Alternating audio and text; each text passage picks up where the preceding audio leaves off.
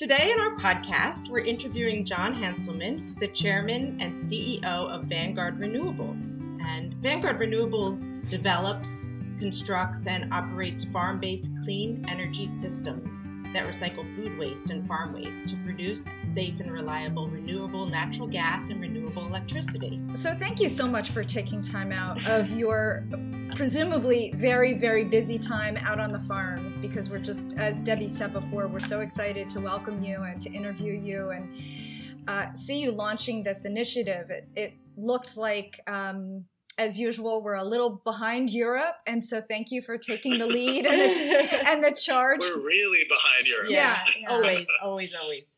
Yes. And we see this as a huge solution to a huge problem that we've got. And we've wanted to throw out some statistics. Maybe you can correct us if they're worse than they really are. I'll, but I'll try. 43 billion pounds of food waste per year from American supermarkets. Only, That is- um, yeah. That is right. It's a it's a crazy stat, Yeah. and um, one supermarket produces uh, only uh, about ten percent of our food waste. That was another crazy statistic. So, welcome, John. Thank you for I'm being so here. glad to be here. I, and I appreciate the statistics. It is it's alarming once you start to understand what unwanted and unusable food represents, uh, both from an opportunity uh, to create renewable energy and as a disastrous impact on climate change. Right. Which is a very, very hot topic right now, for sure. It is. Finally. It is. It's. It is. Yeah. I would say, ask everyone in Australia; they'll let you know. Oh yeah, that's for sure. So, um, so we want to know how did Vanguard Renewables come about? We want to hear the origin story. It, it is. It's a. It's a strange story. So um, I come from the solar world. Okay. Um, so I spent a decade uh, doing solar um, energy development here in the U.S. and Puerto Rico, and uh, started hearing from some folks about uh, what was happening in Europe with al- another alternative energy source, um, primarily anaerobic digestion, and the idea that you could take organic materials, cook them uh, in huge million-gallon stew pots, and make renewable natural gas. sounded crazy uh, sounded like something that, that that didn't make a lot of sense until we started to kind of dig into it. And uh, my partner and I started looking at what really did, what was the opportunity, and and why hadn't it happened in the United States? Uh, we looked at what was happening in Germany and Denmark and the UK, and and those folks have been doing it for uh, in Germany over 20 years. Oh wow. Um, yeah, so there there's a lot of advanced development, um, and yet if you look at, at Germany, so it's roughly the landmass of New England. Um, there are 9,000 digesters, almost Ah. now, actually, almost 10,000 digesters. Wow. Um, yeah, so every farm, every wastewater treatment plant, every uh, transfer station has an anaerobic digester. And yet, if you look at the entire United States, um, today we have 250 oh, um, in the continental US right. which is just bananas. And the thing that happens when you start to look at food waste and you, you look at that half-eaten slice of pizza or the you know that tray of lasagna or something that, that you're going to chuck out and all of a sudden you realize whoa wait a minute that's that actually can heat my home. That could power uh, a truck. That could you know uh, create electricity and uh, it just starts to if you'll allow me a really bad pun since we, we deal with bugs they're the guys who make our, our gas. You get the bug and you can't look at food waste the same way ever again. So every time you walk into a cafeteria or a or a grocery store and you see the guys pulling out the, the rotten produce, you think, geez, you know, that could actually change our entire climate change profile. But my favorite statistic, you guys had some really good ones. My favorite one is that if food waste globally um, were a nation, it would be the third largest contributor to climate change Wow. Wow. after the United States and China. Um, yeah, it's just uh, it's an enormous impact, and it's one that that is it's hard. You know, what we do is is not easy. Um, it's taken us a long time to figure out how to get it to work in the United States. Um, in Germany, they've got a federal energy policy. Um, people do what they're told, uh, mostly. Um, very, very different than here in the U.S., uh, where we have a strong independent mind and we've got state by state um, energy legislation Right. so it's much much more difficult Yeah, to, to yeah. implement but we've we think we've cracked the code um, on how to actually get this to work, and uh, it's it's super exciting. So in Europe, are they? Do they do households have these, or are they only in businesses? No, they're they're only they're usually freestanding. Um, so an anaerobic digester is, is actually fairly large. A small, I mean, you can. There are pocket anaerobic digesters. They're not very efficient, and they're they're very very expensive. Okay. Um, what we've done is built kind of a mid-sized digester compared to some. There's some very very large ones uh, in the UK and, in Denmark. We've taken about a two acre, two to three acre parcel um, on a farm, and we then build a series of these million gallon tanks and these processing equipment. So it's it's not really a household thing, and and probably won't be for a very long time. You just need an enormous quantity of organics to actually make that that natural gas, um, the renewable natural gas. Uh, the good news is there's an awful lot of it available. Yeah. Right. And so, and the, could could you name where that's coming from? I mean, supermarkets oh, sure, and the sure, cows, yeah. but t- tell us more. Give us. So we the the first thing we do is we take all of the manure from the cows. So that's a hugely important part for the our farm partners. Um, so our host farmers, you know, want to be good neighbors. They want to be great stewards of land. Um, they have a challenge in that they spread manure uh, throughout the entire growing season. So if it's Fourth of July and uh, you just put out your manure, um, folks in the neighborhood are, are, probably not so excited about their backyard barbecue. Um, we get to take all that manure. Um, we add into it food waste, and the food waste comes from uh, grocery stores, uh, colleges and universities, um, large food manufacturers. We get an uh, enormous quantity of food from food manufacturers, prisons, uh, sadly, where we get lots and lots of food waste from those kinds. Combine all that into these big tanks. Uh, we have a nice blended recipe, uh, and then we cook it for about 30 days uh, at about 100 to 105 degrees. Um, so think about it as, as the world's biggest instant pot. Yeah. um, and it just it, it, cooks away, and the little um, gut flora from the cows, uh, which are called methanogens, um, eat the food waste, and they emit methane, um, much like all of us after a good Mexican meal. That we capture that gas, uh, we dry it, uh, and then it's renewable natural gas, and it can be used to create electricity or to heat homes uh, or as vehicle fuel. So really neat. It and we've got great and great partners: Whole Foods, Cape Cod potato chips, Gordon Seafood. You know, we've got um, many, many, many contributors already. Wow. And so we want you to come to New Jersey. Just we're, we're, we're, on our way. All we, right. we were. Uh, yeah. I was on the phone this morning with some folks in New Jersey. Oh, so good. We'll, we'll, we'll be there. Oh, good. Okay.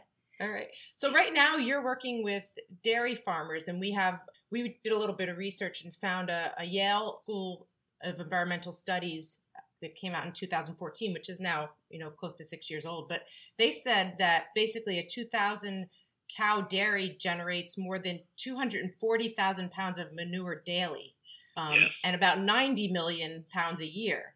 And so that I mean that's crazy. And you, the USDA at that time also estimated that manure from 200 milking cows produces as much nitrogen as, as sewage from a community that's about five to 10,000 people. So those numbers explain why why dairy farms. But so that's so we wanted we were wondering about uh, are you going is I, you're obviously starting at dairy farms because of that. Are you going to be going beyond dairy farms, or is it really that dairy farms are the biggest waste producers right now? so dairy farms are the easiest they're the lowest hanging fruit they're Okay. both um, they have a wonderful um, gut flora so there's a very Oh. very vibrant community of, of methanogens in the guts Got of it. Okay. uh, the cow which is great Right. so it's very easy to convert cow manure into uh, into gas as you move into other types of farming uh, it gets a little more challenging. Uh, there's a very very large initiative in the south to change um, the swine industry the hogs the pigs. Um, so that big project that was just announced by um, smithfield the largest uh, Mhm. pork manufacturer in the us and dominion energy to actually take all of their um, swine manure and turn that on. That's just a little bit more challenging than than um, cows. And then the kind of the, the toughest stuff is poultry so poultry waste get into the specific details because it gets kind of nasty but um, have a lot more ammonia and are a little more challenging because ammonia actually kills gut flora. Okay. Um, so you've got to got to be a little tricky. But we're we're actually working on poultry systems now. We're certainly dairy farms. Um, there are folks who are doing large freestanding industrial digesters. We find those to be a lot less compelling. What you do there, when we make our renewable natural gas, at the end of the process, after you've cooked all these millions of gallons of uh, manure and food waste down and pulled out the gas, you get this fantastic what we call digestate. It's the ex, it's the post process liquid, and that liquid turns out to be an unbelievably powerful organic fertilizer. Oh wow! Um, nice. So we actually we give that back to our farmers, and they use it to replace their synthetic fertilizers, which is just phenomenal in terms of both um, the impact on climate. Uh, so you're not producing synthetic fertilizers, you're not shipping synthetic fertilizers since we use the digestate on the farm where we're located. And um, not surprisingly, and probably more on point with you guys, when you switch from a synthetic fertilizer to an organic fertilizer, you will not be shocked to understand right. that they get a 25% more production out of their hay and alfalfa and corn. And the corn and hay and alfalfa that they make is about 20% higher nutritional value. So, Love, uh, thank you for sharing those statistics with our listeners. I mean, you can't go wrong with that. Right. There's a win on so many levels in so many places with this model that you've yeah. invested in and brought to market. It's amazing. It, it is really exciting. It's been very difficult to kind of get folks into to change their behavior because we're just used as as a nation, yeah. we just throw stuff out. And yeah. what what we're excited about, and I'm and I'm sure you see it all the time, is that there there's a real drive in the United States for transparency on the production of food. Right. Yeah. Um, and you see it in where is it sourced from? How does it grown? Right. How is it harvested? And the thing that we're asking people to do is take that last step and say, okay, how is it actually disposed of once you've done all of this production? Right. Um, right. And and that's the cool uh, opportunity for us. And that's hard because usually people don't think a lot about where their waste goes. Um, people don't ask the question. Mm-hmm. Hey, you know, where, where, where? I just well, send all this stuff in your dump truck. Where to go? Right. Um, right. Well, we've and, made it so convenient, right? I mean, we just put it exactly. to the edge of our driveway, and yep. someone else takes care of it until right. we start smelling it. Uh, you know, driving up the parkway to work, and then we smell the dump station, right? Yep. And, exactly. And, and you're then, like, geez, you know, where'd that go? Then we raise our hand and say, I don't want to smell that. Yeah. But keep going, keep going. Yeah and and no, yeah, and you're hundred percent correct. That's that's the the crazy thing is, and and and we're all guilty of it. So this mm-hmm. isn't until you kind of become sensitized to the fact that there's a different pathway and a different opportunity. That's the way our parents did it. Our parents did it before them. Um, so you kind of think, you know, a big part of our challenge, and I'm so excited to be with you guys today, is just getting the word out that there's a there is another pathway, mm-hmm. um, yeah. and and home, you know, at, at home, composting is fantastic. Right. Um, if you can compost, wonderful. If you can get it to a food waste recycling, that's even better. Uh, in Massachusetts, so we're we started here in Mass. We've got five digesters on different family farms. Uh, we're building our sixth digester up in Vermont, just south of Middlebury College um, in Addison County, and we're now going to be building. We've got two um, farms in permitting in the Hudson River Valley, and we're moving south. Excellent. Um, you guys are next. Yes. Uh, yeah. Good news. But what it takes is also communities saying we're ready to do that that curbside recycling. You know, we'd love to let's move to organics, and that's people get scared. They get afraid that there's going to be odors, right. you know, pests, bugs. Um, but there's really good technology now how to control that and contain it so that it shouldn't be so so spooky. Right. Well, my at home compost bin out my back deck got frozen in this weather. and, I, bet it did. And so when I threw away my eggshells this morning and my nasty celery that I forgot in the back of my refrigerator, I was really feeling guilty, especially knowing that this afternoon we were going to have this interview. no, no, composting is beautiful. Composting yeah, yeah, yeah. is great. Yeah. No, um, if you can't do anaerobic digestion, composting is the next best thing. Yeah. yeah, but when but when it's frozen and I can't get into it, you know. yeah. It just bounces off the top. That's, that's right. That's right. So, um, tell us a little bit more about the the farmers process a little bit more about what's the benefit for the farmers to make this investment besides you know the the organic so we have we have a, quite a bit of uh, local small farmers around here, and hopefully some of them are listening to us because we've actually interviewed quite a few of them on our podcast. So Mhm. Wendy's question was, yeah, we're just wondering what the investment is for for the farmer itself because there there are so many wins here for the farmer once the investment's made, and then there are partnerships with the other supermarkets. But as a as a farmer, how do they go about doing it? It's, it's a really good question. So um, when we started the company, one of the things we did before we we kind of rolled out the concept is we looked at what had happened with anaerobic digesters in the United States prior to our starting the firm. And what we saw over and over again is that there were a lot of farmers who were asked to make a capital investment, who were kind of sold a bill of goods that, that these anaerobic digesters would just run themselves. Hmm, You just throw throw the, the manure in the front end and, and gas and electricity comes out the back end. And and nothing could be further from the truth. Um, it's a very, very complex interaction of chemistry and biology. We've got biochemists and chemists and biologists on staff. Um, we have a daily set of chemistries we have to go through at each one of the farms. We have 200 in situ monitors on the different process components um, to make sure that they all are working and, and tying together. And then you've got to go through a pretty uh, aggressive um, campaign to get the food waste um, out of the factories and out of the colleges and universities to the farm. Um, and so what we decided was at the beginning, let's take all of that off the responsibility of our of our poor farm partners. They're working hard enough, Yeah. Right. just just trying to scrape by. I mean, I'm sure as you talk to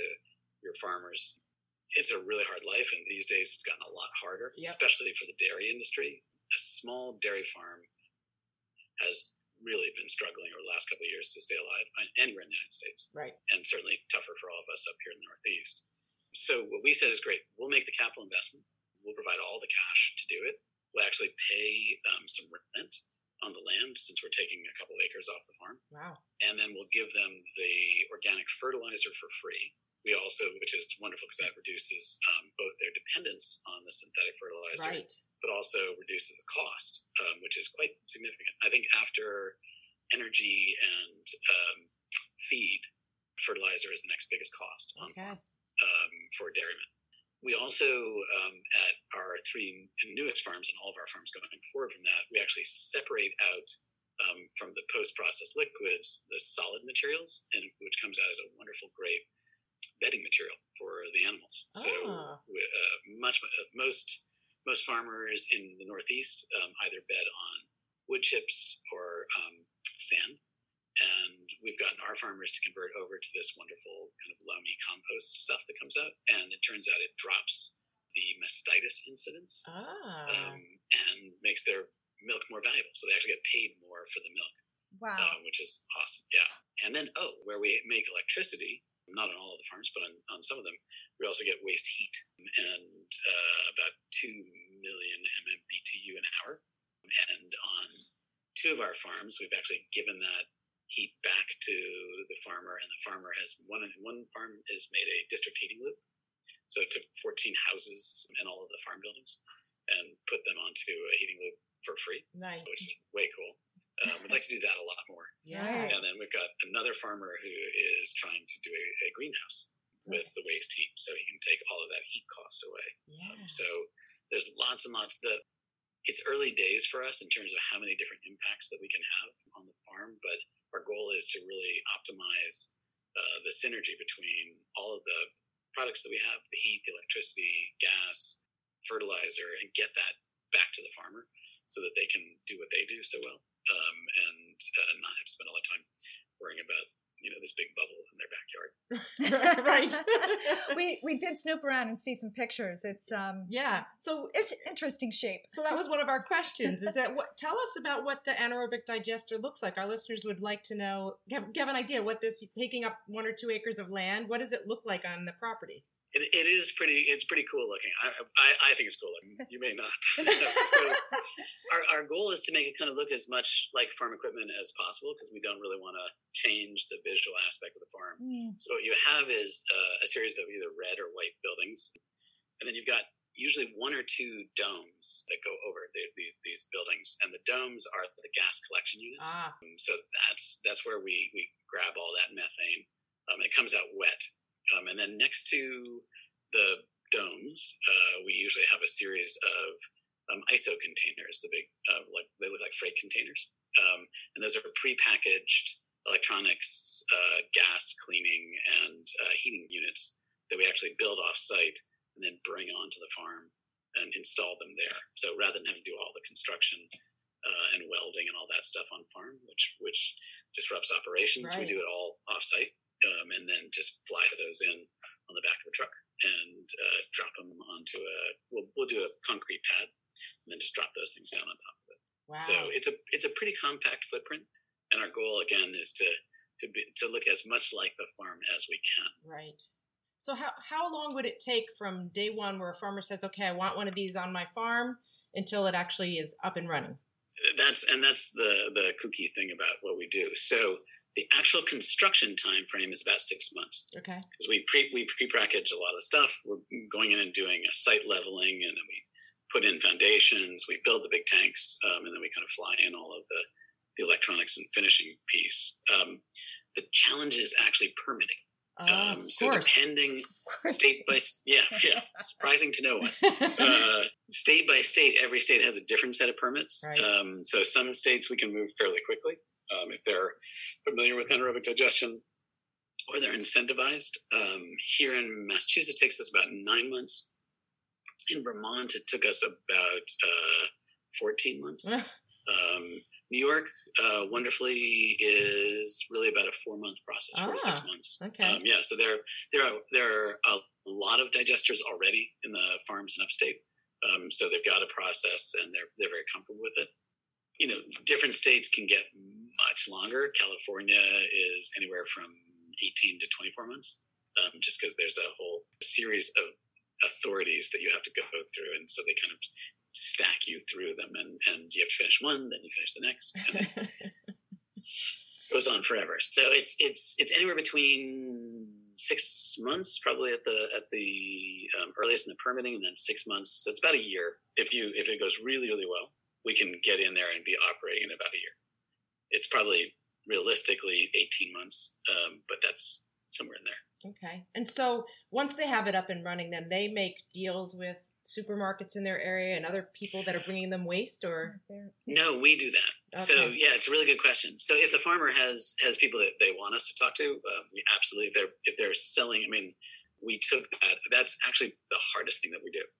Working with waste haulers working with different grocery stores the logistics of that is quite intense um, we have a full department now that actually just daily schedules trucks wow um, because, yeah and so for us to get the right recipe every day, right. the digesters want a new recipe every day. Um, if they're if they're producing a lot of gas, we have to kind of bring down the, the energy intensity. We stop sending them the ice cream and the uh, the beer. Uh, we'll ship that off to one of the other farms. And so we every day, every morning, we actually go out and look at what are the available feedstock that's coming in that day. We then look at where where each of the farms needs uh, energy or doesn't need energy um, we then send that out, and that that's a that's a job unto itself. And and if a, if one of our poor farm partners had to do that, they would have no time right. to either raise their crops or milk the cows or doing things that, that they're supposed to be doing. Right, right. So interesting. Yeah. So for people like us who want to support your vision besides getting you onto a podcast and you know intro- introducing it to people who have never heard about this how can folks like us support your vision?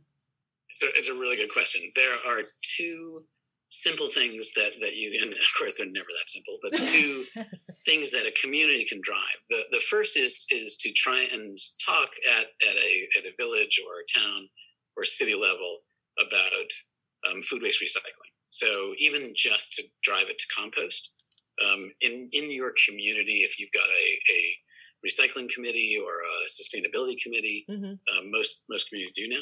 Planting that idea that organics has a future um, outside of incineration and, and landfill. That's that's a wonderful move, and we've seen a lot of grassroots uh, all across the country where just a couple of people in the community can kind of get into their sustainability committee and say, hey guys, you know, there's a there's a different thing that we can do. That's a huge help. The second, it's a little bit more challenging, but we're trying to do it in every state that we go into, is talking to legislators, reps, uh, and state senators about trying to start a organics ban. So New Jersey actually has been trying very hard, right. I think, to pass legislation. Any call that you can make to support Absolutely. organic legislation, organic uh, ban, so it, it no longer can go to landfill or right. to a that's a huge help. Right.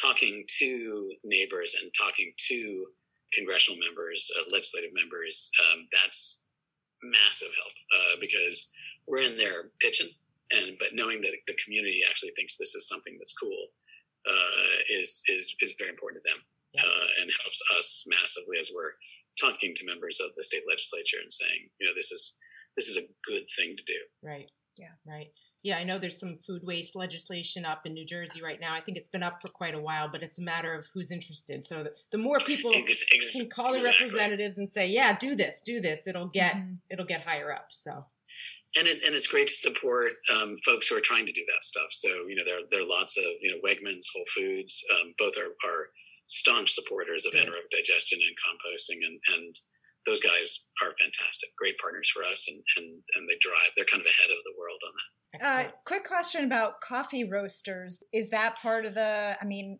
do you get a lot of goodness from? we, we as, as what's it's very interesting what what the bugs like and what the bugs don't like. So they love. They're very much like us. They love ice cream. They love uh, alcohol. They really love fats, oils, and greases. Yeah. We have to be a little careful because you can overfeed them and they get a, a uh, tummy ache just right. like we do, and then they, they stop eating, uh, which is terrible. So the coffee grounds, and we we're, we're desperately working on coffee grounds are, are remarkable in that they have wonderful odor containment properties, but the actual energy value is very low. Um, um, and they have a tendency because we suck um, it all out of it.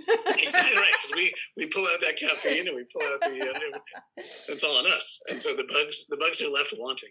Um, but no, what we end up doing is um, we're trying to work with it. Interestingly, coffee roast is best suited for um, composting. Right.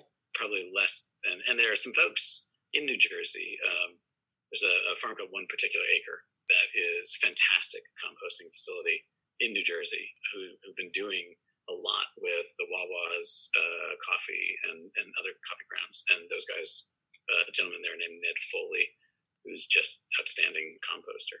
Great. Excellent. That's good to hear. Yeah. So, I guess on a, a, financial note, is there a way for people to invest in um, these anaerobic digesters or your company by itself? I don't think you're a publicly traded company yet, or not yet. Okay. We, we so we, we aspire to uh, okay. someday being a publicly traded entity. Right now, we're we're funded by um, some wonderful families that are uh, focused on uh, climate change and carbon reduction. So we're we're good for for our cash for the day, but but that'll change uh, okay. hopefully. Yeah, we, as we as we grow. Yeah. Yeah, it's a good. It's we'll a good keep thing. watching for sure. Exactly, I'll let you know. So if we do a crowdfunding, that's right. Let us absolutely know. send you the link first. that's right. That's okay. right. Um, any last bits of wisdom or advice or anything about your company or your vision or anything you'd like our yeah. listeners to know? I think that you know, really for us, uh, the big message is is you know, forty percent of all the food that's produced in the United States ends up in a landfill or, or a um, incinerator, and that's just madness. Um, yeah. And simple little change of just separating that food waste um, from the pizza container and the, and the plastics uh, is something that can make a world of difference. And we're we're really excited about being able to kind of now walk across the U.S. Um, we're targeting all the major metros over the next five years uh, in the U.S. So we we really hope that this is something that people can embrace and and push just a little. You know, when you're if you happen to see a member of the legislature, if you happen to be close to anybody, we love the organic bans. Those are they're really important, and and, and it's it it's cheaper. So we actually are, are a lower cost disposal than uh, sending food waste to a landfill landfills are getting very expensive in the United States, mm. especially on the two coasts. Um, not quite as bad in the in the central part of the United States, but if you live anywhere on the East Coast, anywhere on the West Coast, the cost of a ton of disposing a ton of material into an incinerator or landfill has gone up a couple orders of magnitude, or not a couple, a couple of times over the last uh, ten years. So it's it's this is this is smart for everybody. Could you give our listeners just a short definition of organic ban so that they understand what they're reading or that sort of thing? Sure, absolutely. So an organic ban is is a law that will uh, not allow organic materials, so food materials, anything that could be processed in compost or uh, an anaerobic digester, um, to go to a landfill or incinerator. What we've seen every so there are about 13 states and cities that have, have imposed them. This where they have done it. Every state, of course, does their own version of it. In Massachusetts, if you make more than one ton of food waste a week, so that's any hospital, any college university, um, any food manufacturer, bakery, uh, brewery, all those folks uh, make more than a ton a week. Those things have to be diverted and sent to an anaerobic digester or to compost. In Vermont, uh, very exciting, in July, they will, the law goes into effect that every single bit of organic material, um, even down to the household level. Wow. Um, yeah, it's very exciting. And that's why we're building up in Vermont yeah. right now. Yeah. Um, it's a it's a wonderful move from their standpoint, yeah. and it's it's a great incentive, and people have time to kind of they've been aware of it for a couple of years mm-hmm. and getting ready to do it. But it's it's a wonderful thing for them. And as we run out of landfills, we all understand the the challenging components of incineration. It just makes good sense to to take this and turn it into renewable natural gas. Yeah. It just um, sending it off to any other destination is is uh, we feel um, just crazy. Yeah. yeah.